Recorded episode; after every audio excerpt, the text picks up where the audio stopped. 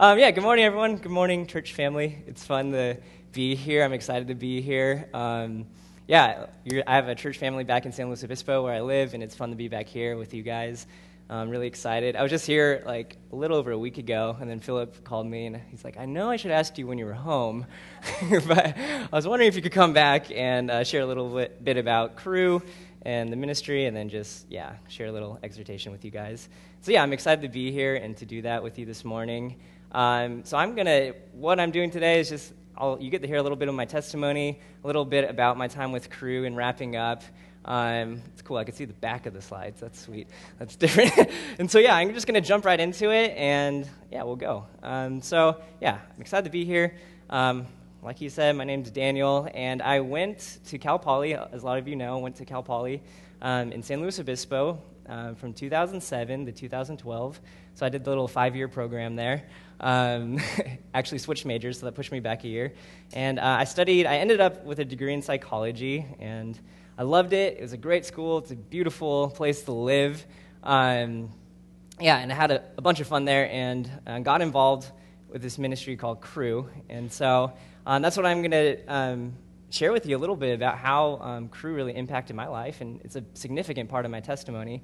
So we're just going to start with that and walk through it. And so, um, yeah, I got involved with Cru my freshman year. Um, it was through this ministry, really, that God um, awakened me from merely Um, identifying as a Christian, um, just like in my head, and like, oh, I am Christian, to really believing it and understanding the truth of the gospel and really receiving it all for like what it is.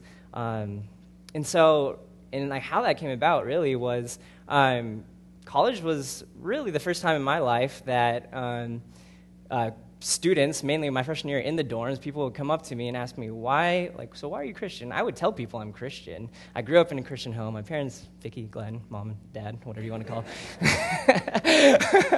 um, and so, yeah, they shared the gospel with me when I was young. I think it was like seven or eight when, like, me and my sister, like, sat around the table. We prayed to receive Christ. And so I knew, like, I'm not a perfect person. I have sin. But something about it, like, there was no real more growth and no really, I guess, trial and people questioning, like, why why are you Christian? Really thinking about, like, why I was Christian. So college came around, and it's like, I had these morals, and I was like, I'm not going to go out drinking and stuff. So people started to ask me, so why are you Christian? Why do you believe in Jesus? Like, why is he significant um, to you? And um, why don't you drink? And why do you have these certain standards for your life? And and I was like, I actually don't know how to answer a lot of those questions, and it was actually kind of puzzling, so I was like, I've been identifying with this my whole life, and yet I can't necessarily explain the meaning and purpose of Christ in my life and uh, the significance of him. And so, yeah, realistically, it wasn't just, why do I believe what I believe? It's, um, why do I identify with this, and do I believe this? Um, and if so, why do I believe it? And so that's what my freshman year really was a journey for me, um, examining these things. Um, why do I believe what I believe, or why do I identify with being Christian? Really, do I believe this? And so it was kind of like, um, looking back at my life before that, it was really just, I was living for the approval of others. I was living for girls. I was living for attention. Those are my gods. Those are things I was really looking for satisfaction in and hope in. And so when I got to college and people were asking me, I, it really set me on a journey. It's like, well, what should I What does God say I should be living for? Um, if he's real, if he's true, if the Bible's true, what should I be living for? And so um, really getting involved with Cru, I think I had avoided Cru at, like, for a while, um, but they really persistent, like knocking on my dorm door and like, you should come to Bible study. And I was like, maybe.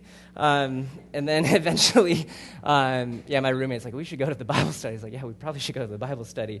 Um, and so we went, and that through the community of believers there, through Um, Bible studies, through discipleship, it's a really big thing in Cru, and through weekly meetings and teaching of the Bible, um, and through like asking all these really hard questions I had with other people um, who were actually growing in their faith, and the first time I ever saw Christians around my age that were taking their faith seriously.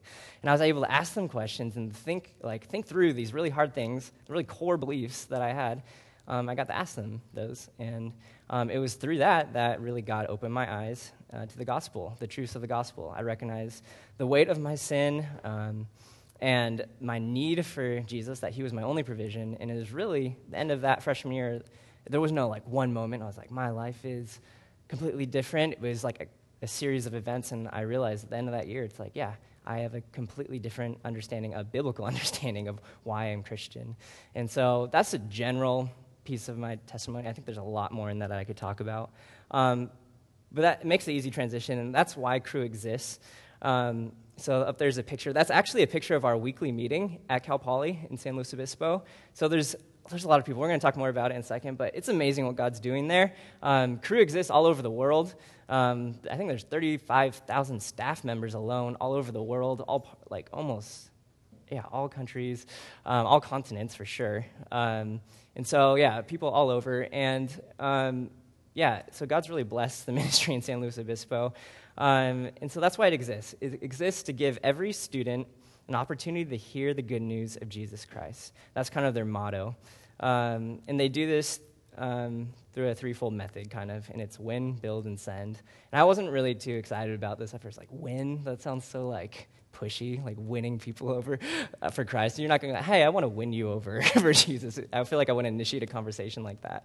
But really the heart behind it is this. And so it's not merely just giving people an opportunity to hear about um, Jesus, but really trusting God um, so that students are won over from death to life in Christ, built up in truth, and then sent out to share the gospel all over the world. And that's really um, why Cru exists, and their mission is to reach specifically college students. And within Cru, there's like more things like faculty and then like military. There's all sorts of things, but my focus and what really impacted me was the student ministry, the college ministry. Um, yeah, and really all of this, what, which is so amazing, all of this so that Christ might be glorified in all the earth, and that all peoples might be satisfied in him. And so that's really the heart of it. And so if you ever know someone going to college or someone within college and not plugged into a ministry, like you could always ask me about it. I love Cru, and there's other great ministries too. And um, just ask me or tell me that you know someone, and if they want to get plugged in, I could help with that. Um, yeah, and so really when I um, uh, experienced, like throughout college, all five years, experienced that life change, um, God really began to grow me in my faith. I I feel like every year is like I'm learning new things, and I feel like I, I love him so much more, and I'm understanding more of his purpose for my life. Um, I remember thinking, if God could save me, um, then he could save anyone. And and I wanted to be a part of um, a part of that and whatever plan he had uh, for my life. And, and we know in the Great Commission we're command, commanded to go out and make disciples of all nations. So I was like, I want to be a part of this. And so that's uh, really what got me thinking about Um, working with Cru. And so, um, yeah, I was involved for five years as a student, so it was kind of a natural transition. I was like, well, it makes sense for me to then just jump right on and intern with Cru um, there in uh, San Luis Obispo. But really, um, yeah, through a series of, oh, there's a time, cool. Um, through a series of um, going on a vision trip overseas, I was like, I know God wants to reach people in the world, too. And right now, my scope is like, I just want to reach people here in San Luis Obispo. And so I was like, well, I'll go on a vision trip. Went on a vision trip. I think I might have shared this with you guys. But ultimately, I came back, and I was like, yeah, I don't don't want to go to East Asia. That's where I went on the vision trip, was East Asia. It's like, cool, some people are probably called there, but definitely not me. That's not where I want to be. Um, so I came back, and I was like, perfect. It solidified then that I want to intern in San Luis Obispo. But really, I mean, just the one verse. I think Philip's probably going to talk about this a little. John ten sixteen is the verse that completely, like, transformed my view of going overseas. And basically is talking about God, uh, God has sheep of another fold in other parts of the world, and when they hear his voice, they will listen and come to him. So I was, like, thinking, I was like, holy cow, like, there's going to be people, if I go over there, it's a promise in the Scripture that, that God has sheep that don't know him yet, and when they hear the truth of the gospel, they will respond and receive him as Lord and Savior. And so I was like, that's good enough reason for me to go over there, even if I didn't want to at first. And really all it was a selfish reason. So I was like, I'm not comfortable here. I don't have a heart for these people naturally. But all those things were easily dismissed. Like, God has a heart for these people. He could comfort me here. He could supply all my needs here. So, and he's promised to save people. Not every person I talk to, but people will hear him and respond to the gospel and receive life in him. So I was like, why not go? That's a good enough reason for me. And so um, I'm going to talk about those pictures in a second. Um, let's see. yeah, and so that's really what, yeah, I'll just give you a quick updates, um, a few quick updates. I just finished with Cru, so I'm not working with them anymore. And so, yeah, the first year I went over there, and um, you guys are a huge part of um, why I got to go over there on this church. And many of you individually have supported me financially and have prayed for me um, while I've been over there. Um, and so thank you to all of you. Um, even if you didn't know it, you supported me. And so, yeah, here's a quick little update on Stint. Um, the guy on the top left is Parsons. Um, he was one of the students we met. We didn't know any Chinese students at all when we went there. Um, and so it was pretty amazing to see, like, we didn't have, like, a hundred-person ministry at the end of the year. We had, like, ten to twelve students, and the bottom right is a lot of those students um, right there. Um, but Parsons um, was someone who became Christian.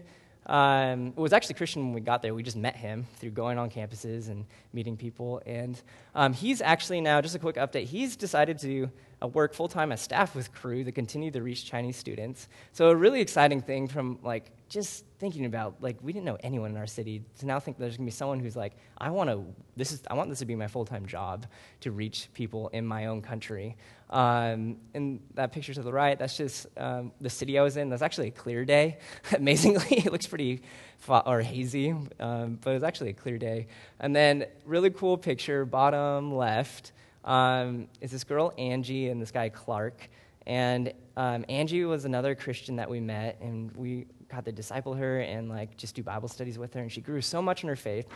And the whole, what we wanted to see is basically students begin to share their faith and kind of take ownership of the ministry. And the very, this is like three days before we left, Angie uh, brought this, one of his, one of her classmates, and Clark um, was asking her all these questions about God, and she actually Um, got to share the gospel with him over the course of a few days and kept sharing it with him. And this was one of the last days, and he's like, I think I want a relationship with Jesus. I want to begin that relationship. And we got to see her. We didn't do anything. We got to see her lead him to Christ and just get to celebrate with her. And it's just, like, a really cool thing to see, knowing no one, what God did, and the few students we got to work with, and that they were already understanding the purpose of multiplying their faith into others, and got to see that. So that was really exciting. So that's just a little update in East Asia. I get to keep in contact with some of them Um, every now and then uh, through email, which is awesome. And so in the next slide um, shows um, just some pictures from Slow Cru. That's what we call it. It's just Cru in San Luis Obispo. Um, and so, again, it's just a massive ministry. It's a completely different ministry. The same purpose. Truth's needed everywhere. It just looks a little different there because there's so many people, and you're just, you know, more um, developing students and giving a lot of free, like, I guess empowering a lot of student leaders to do the ministry. Um, and so, um, yeah, um, that top right picture is really awesome. That's not a weekly meeting. That's actually over one hundred new Bible st- study leaders that are gonna, going to go into the dorms actually this next month. And so it's pretty amazing, like, how that works is just like, yeah, there's a bunch of Bible studies at Cal Poly, and then Bible study leaders encourage or challenge Um, people within their study to say, would you like to lead a study in the dorms and reach people on this campus? And that was the training or the invitation to go through that process. Um, and so, yeah, we, we're going to have like eighty plus, about one hundred new um, sophomores, juniors, seniors that are going to go into the dorm um, within this next month to really initiate conversations, to share the gospel, to reach uh, college students at Cal Poly. So it's pretty amazing, super exciting thing at Cal Poly. That guy, top left, his name's Riley. He's one of the guys in my Bible study and that I got the disciple and just got really close to this past year. Um, he actually just left a few weeks ago for the Middle East, and he's doing what I did, Stint. It's a short-term international missions trip for a year um, in the Middle East, in Turkey, actually. And so it's just super exciting to see, like, just how he was so humbled, uh, humble, humbled and, like, willing to just be used by God over there. Um, the bottom right picture is our staff team from last year. I'm really sad to, like, not be on that team anymore. We all got along really well. There's like twenty-five of us, uh, more or less. Um, and then the bottom left is the most recent thing I got to be a part of. Um, this past summer, uh, beginning of the summer, I was in Santa Monica on a summer project. And so what that is is basically a summer missions trip, six weeks to ten weeks, depending on which project you go to. Um, and I got to be with eighty-two, eighty-three college students from all over the U S, Um, um, involved with Cru, and the point of going there is to be built up in their faith, to be trained in how to share the gospel. We did so much. I did more evangelism that those five weeks than I did the whole year before, and I kind of felt bad about that, but it was amazing. It's like, wow, we're sharing our faith every day, and such a cool thing. Um, And so, yeah, um, I got to disciple and work with like six guys from all sorts of different universities in California. Um, it was just such a growing time for me, really fun, probably the most fun way and growing way I could have ended my time with Cru. And so I was really thankful for that, um, super fun. And yeah, and so um, again, thank you for being a part of this. Hopefully, this is just a few snapshots. Um, I'm gonna try and, the students made a newsletter for the Santa Monica Summer Project, and so I think I'm gonna try and put it on maybe the church website. If you wanna read some of their testimonies, see what God did in their lives, it's really cool to see. Um, I don't think there's anyone that like hated the project. Everyone loved it and like grew so much. So um, yeah, thank you for being a part of this. And um, so yeah, I'm gonna kind of transition that. One of my favorite parts of um, Cru was discipleship, um, getting to do the one-on-one relationships, two-on-one relationships with guys, um, really focusing on things like just studying something in the Bible, content, Um, doing ministry together, going out sharing our faith, or just inviting people over and building relationships with people. Um, or life is what we called it. And there's like those three things we did in discipleship. Um, and life is just like, kind of can be like accountability things, but just how, how's life going? What do you want to talk about? So really focusing on those three things um, um, within the ministry and within discipleship. And I loved that. And it's like really helped me realize just how much um, I want to be doing that and be involved in people's lives. And so, um, Yeah, and so one of the, I, f- I thought it'd be fun then. It's like, okay, well, what things have I covered in discipleship? And one of those things is the topic of the mind or life of the mind or whatever you want to call it. Um, and it's just something really fascinating that I feel like God was teaching me this past year and that I got to discuss in discipleship with a lot of guys. And so I figured we would just spend the rest of the time covering that. Um, yeah, and covering that. So um, I think the next slide will be, um, yeah, where we start. And so um, thinking about thinking, it's kind of a funny question, but I, I actually, yeah, take some time to think about these real quick. I'll give like ten, fifteen seconds, but how often do you think about thinking? What has been on your mind recently? Work, relationships, the future, the past, worries, hopes, dreams. Um, and it's not that any of these things are bad, um, but it's more like how have you been thinking about them? Um, and thinking about and realizing how you're thinking about certain things that are in your life, maybe situations, whatnot. Um, are they, how you're thinking about them, is it leading you to a deeper trust in God and fruit for his glory, or is it leading you away from him and into sin? Actually, so just take like five, ten seconds about that, to think about those things right now. Like what's been going on in your life? What, what's your mind been set on recently? Um, and how's that been affected? Is it God glorifying or is he absent in those thoughts?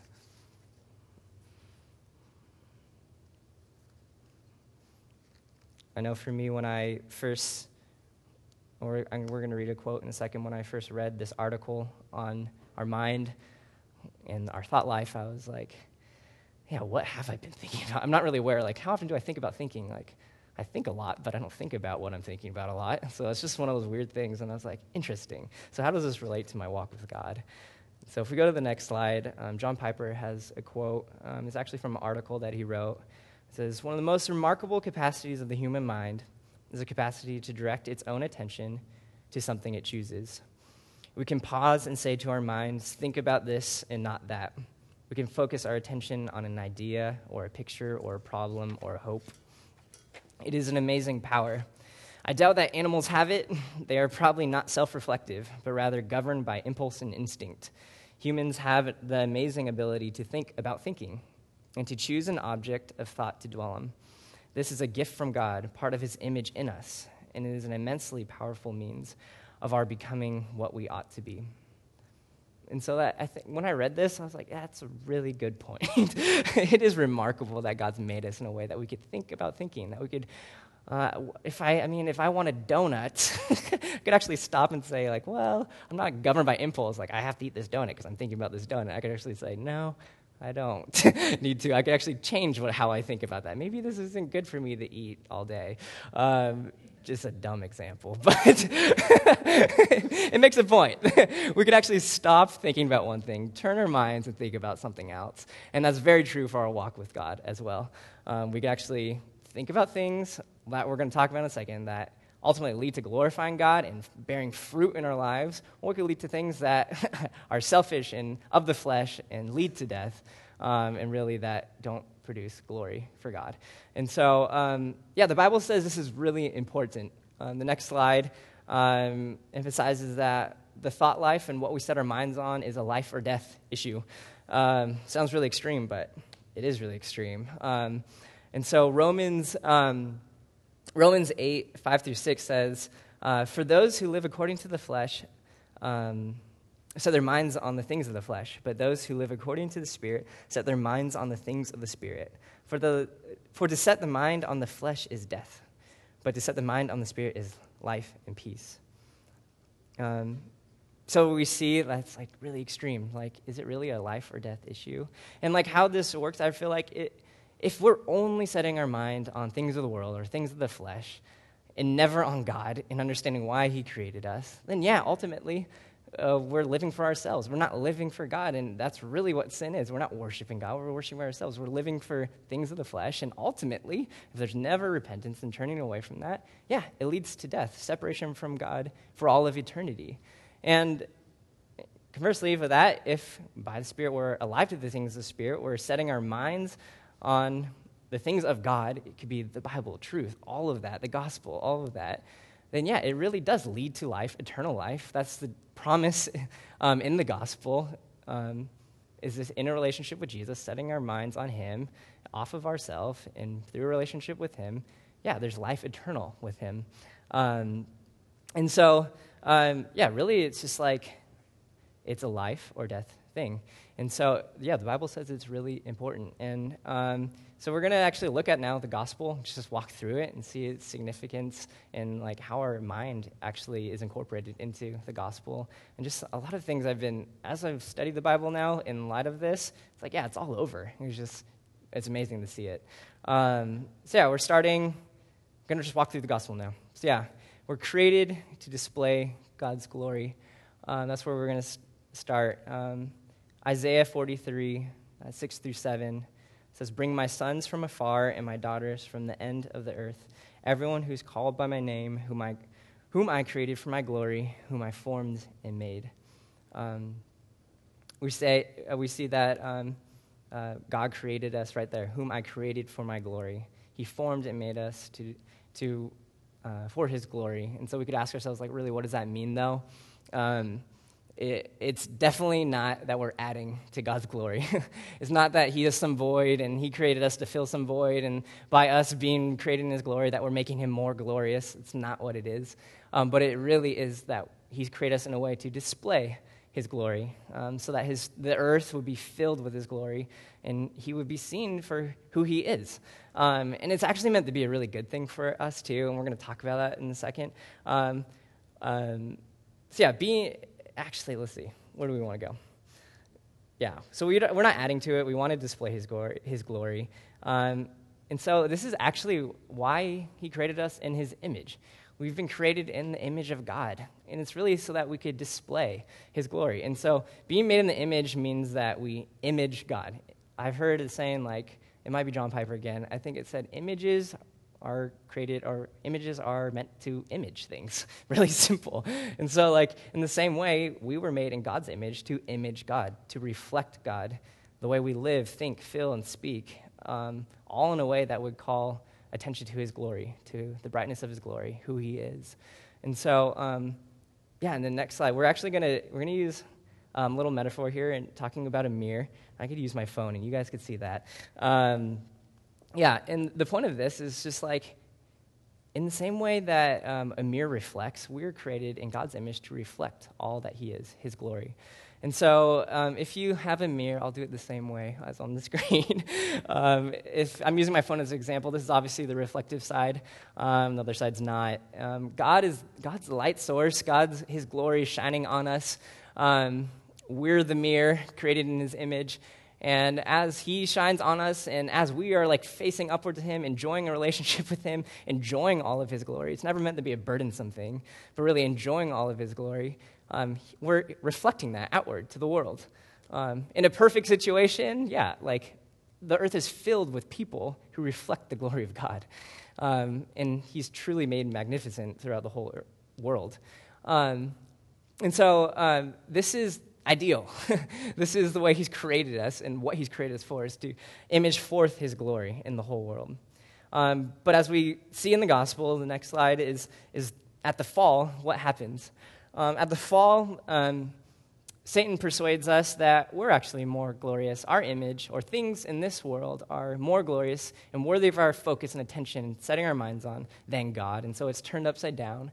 And so just to say real quick, this doesn't mean we're any less made in the image of God. We're still made in the image of God, and he's still glorious. He's not any less glorious. He's still shining down on us, and there's plenty of common grace blessings and stuff. What happens is it's cast a shadow in this example, and we're looking down at, and we become really obsessed, and we, we begin to worship ourselves, our own image, the shadow of our own image, um, things in this world.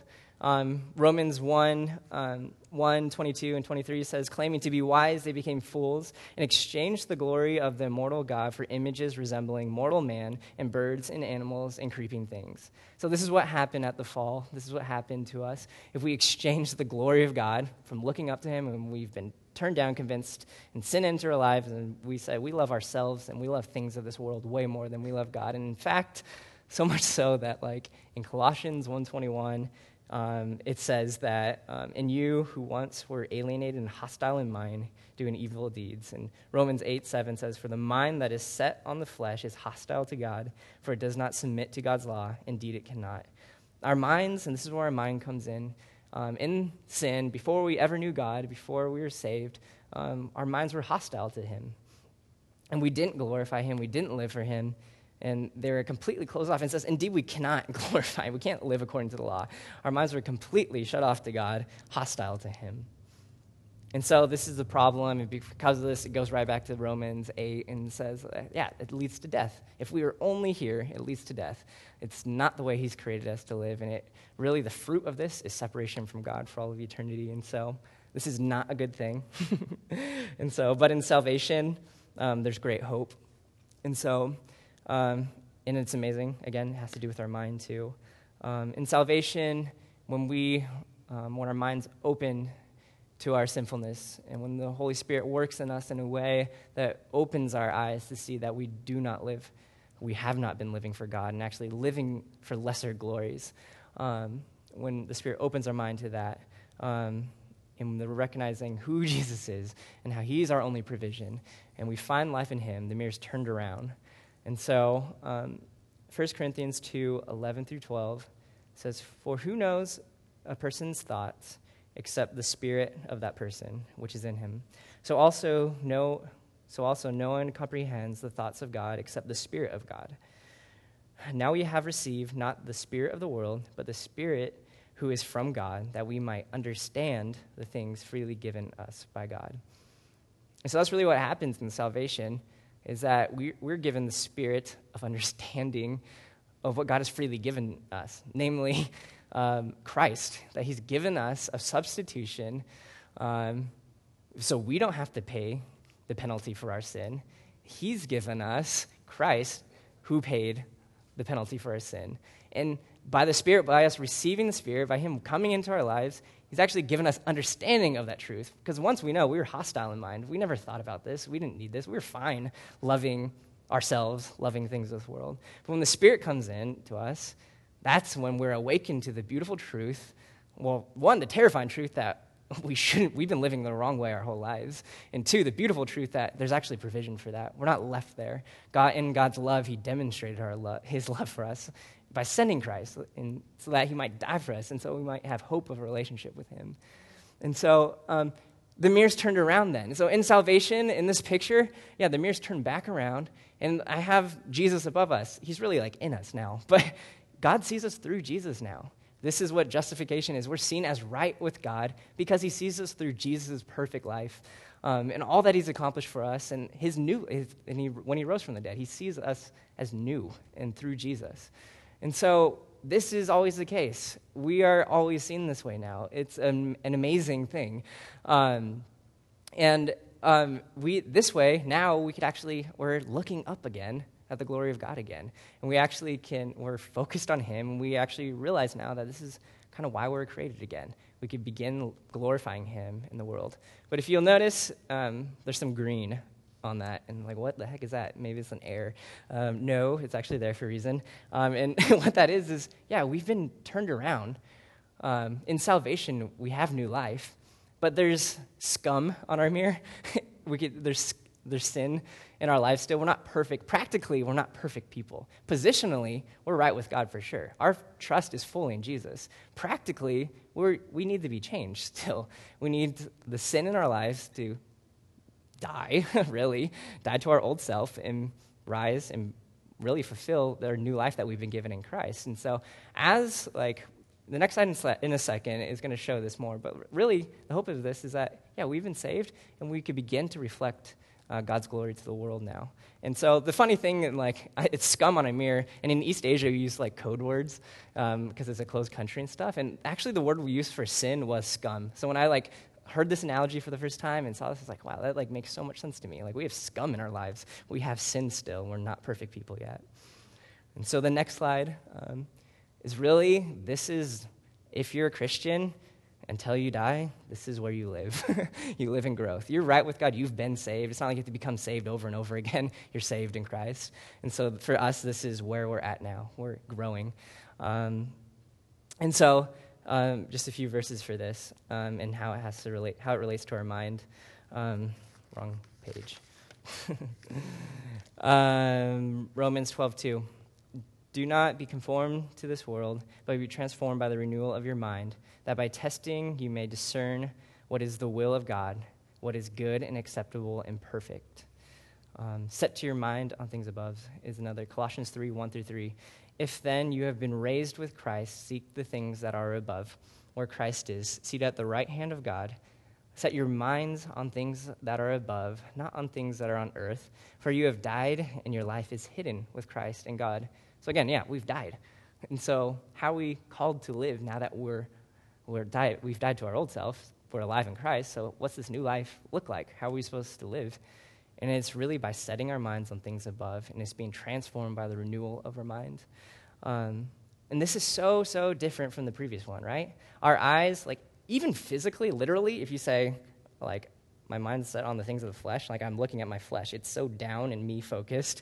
But, like, to set my mind on things above is, like, physically lifting myself, my eyes off myself and focus on things of God. It's like, you can even take it literally in that sense. But, um, yeah, and it's so amazing. So, like... Um, This is how we're, call, we're called to live. Um, we're transformed by the renewing of our minds. Um, the Spirit, again, is still at work in us according to what's true, the Bible, the gospel. He continues to work that truth into our hearts, and it transforms our minds so that we're actually thinking about all things differently and eventually, ultimately, glorifying God more and more. Um, As my mind is being renewed and I'm learning about areas, new areas that, oh, I am a sinful person here, but it's being transformed by God's gospel and the truth of the Bible, and I actually begin to love those things more than my old ways, then that sin is diminished and my new life is more glorifying and representative of who God is and how he wants to be seen throughout this whole earth. Um, and so John Piper again says, there's no quote up there for this, I'll just read it. It says, "The mind is the window of the heart. If we let our minds constantly dwell on the dark, the heart will feel dark. But if we open the window of our mind to the light, the heart will feel light."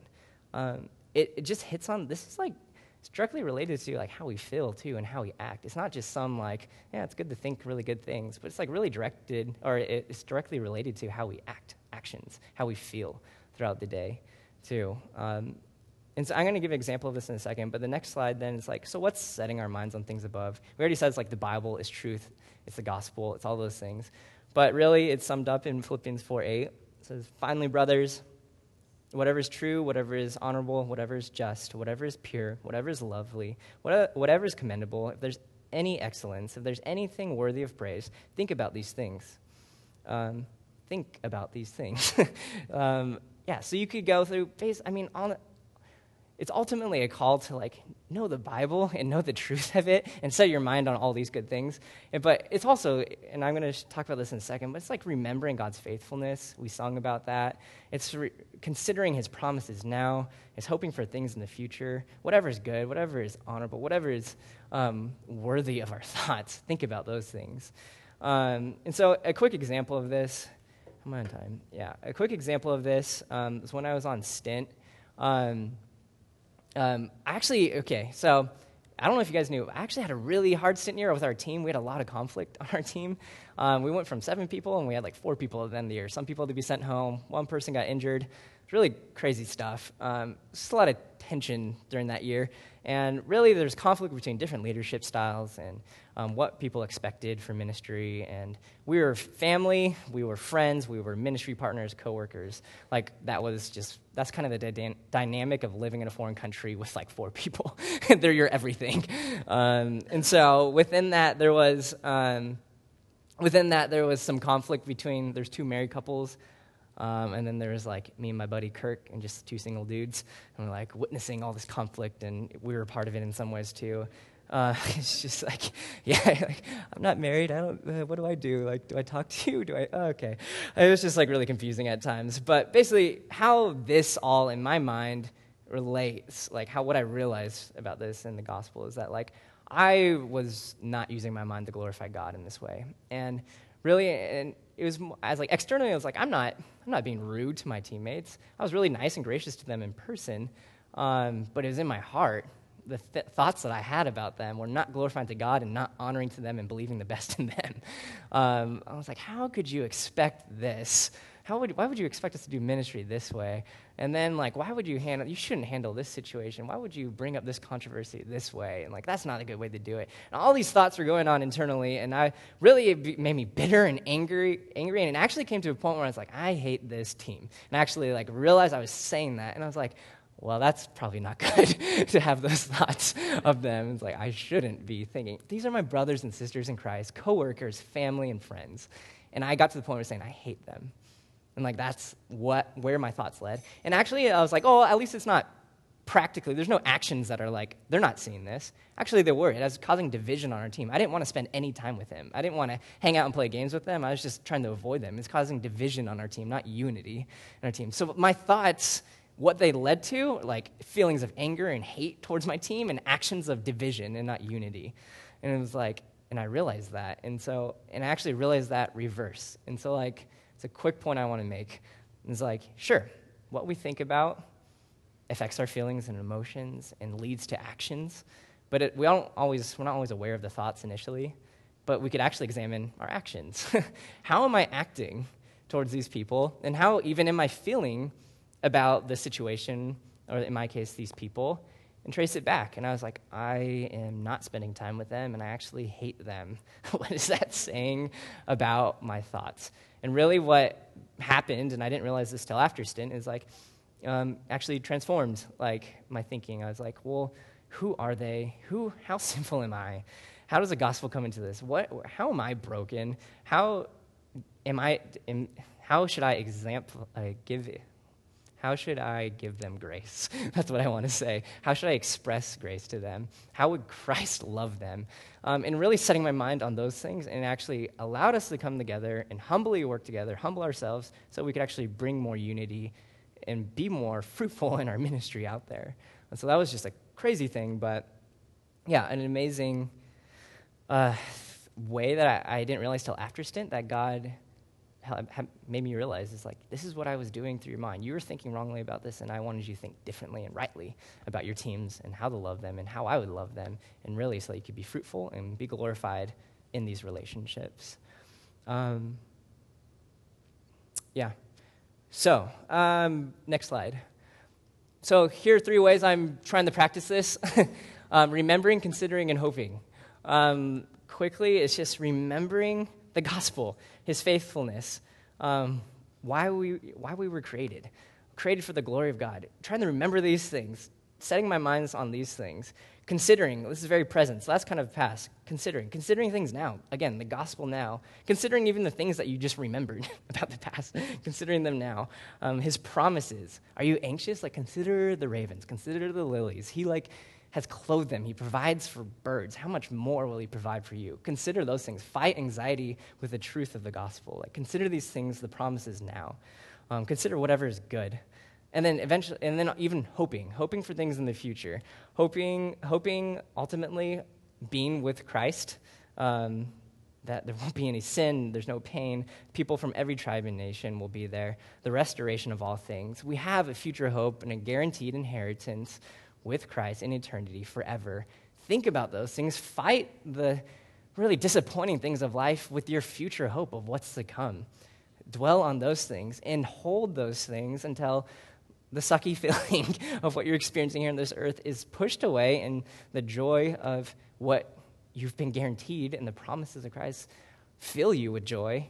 Um, and so all this to the glory of God. It's all this so that no matter what kind of situation we face, easy or difficult, the peace of Christ might reign in us.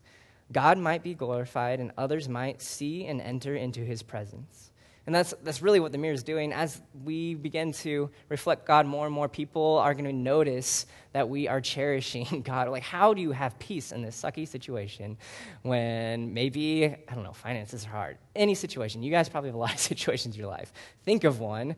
What if the peace of God reigned in your life and people saw that?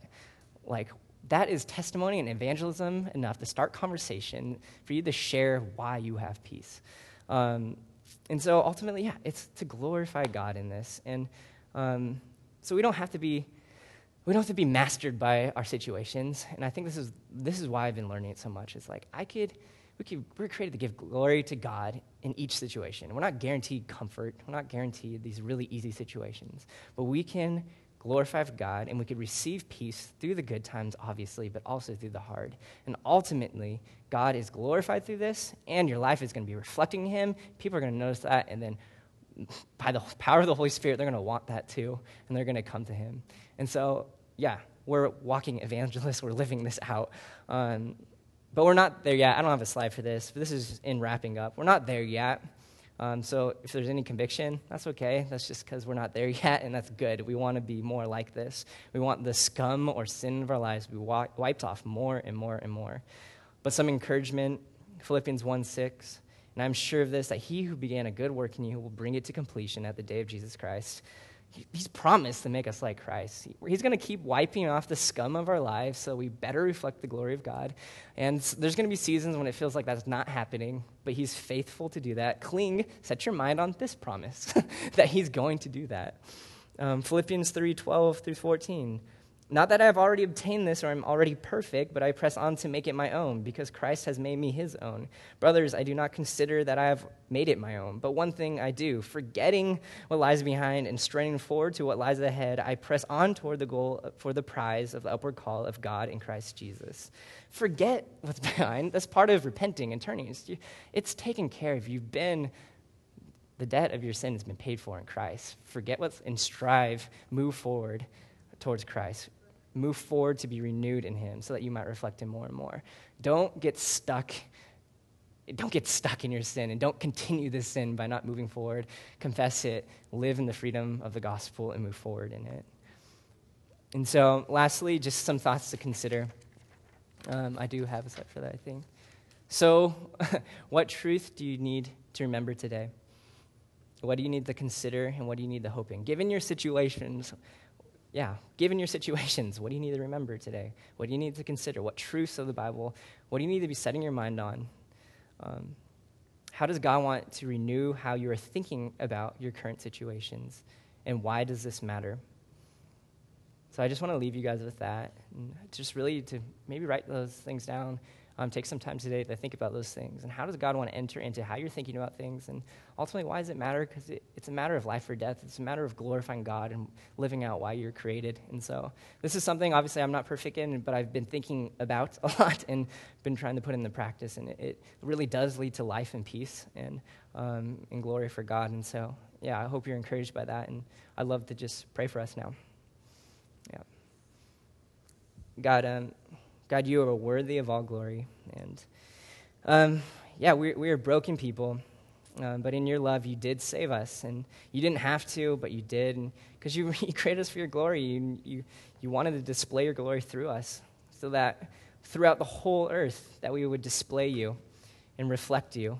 And but right now, we recognize that yeah, we don't set our minds on things above sometimes, and it really does affect our feelings. It really does affect how we treat others, and it affects really just how we act. And would you renew that? Would you transform us by the renewing of our minds? And would you, by your Spirit, help us to set our minds on things above, so that ultimately, God, we might receive life and peace in you, that you might be glorified, God, and that others might want to enter into that peace, God, so that they might reflect you also. And so, yeah, we thank you for this church. Thanks for this family. And thanks that you've promised to do this in us. And so maybe we not feel defeated in this, but just hopeful that, God, you are doing this now. And so um, we pray this in your son's name. Amen.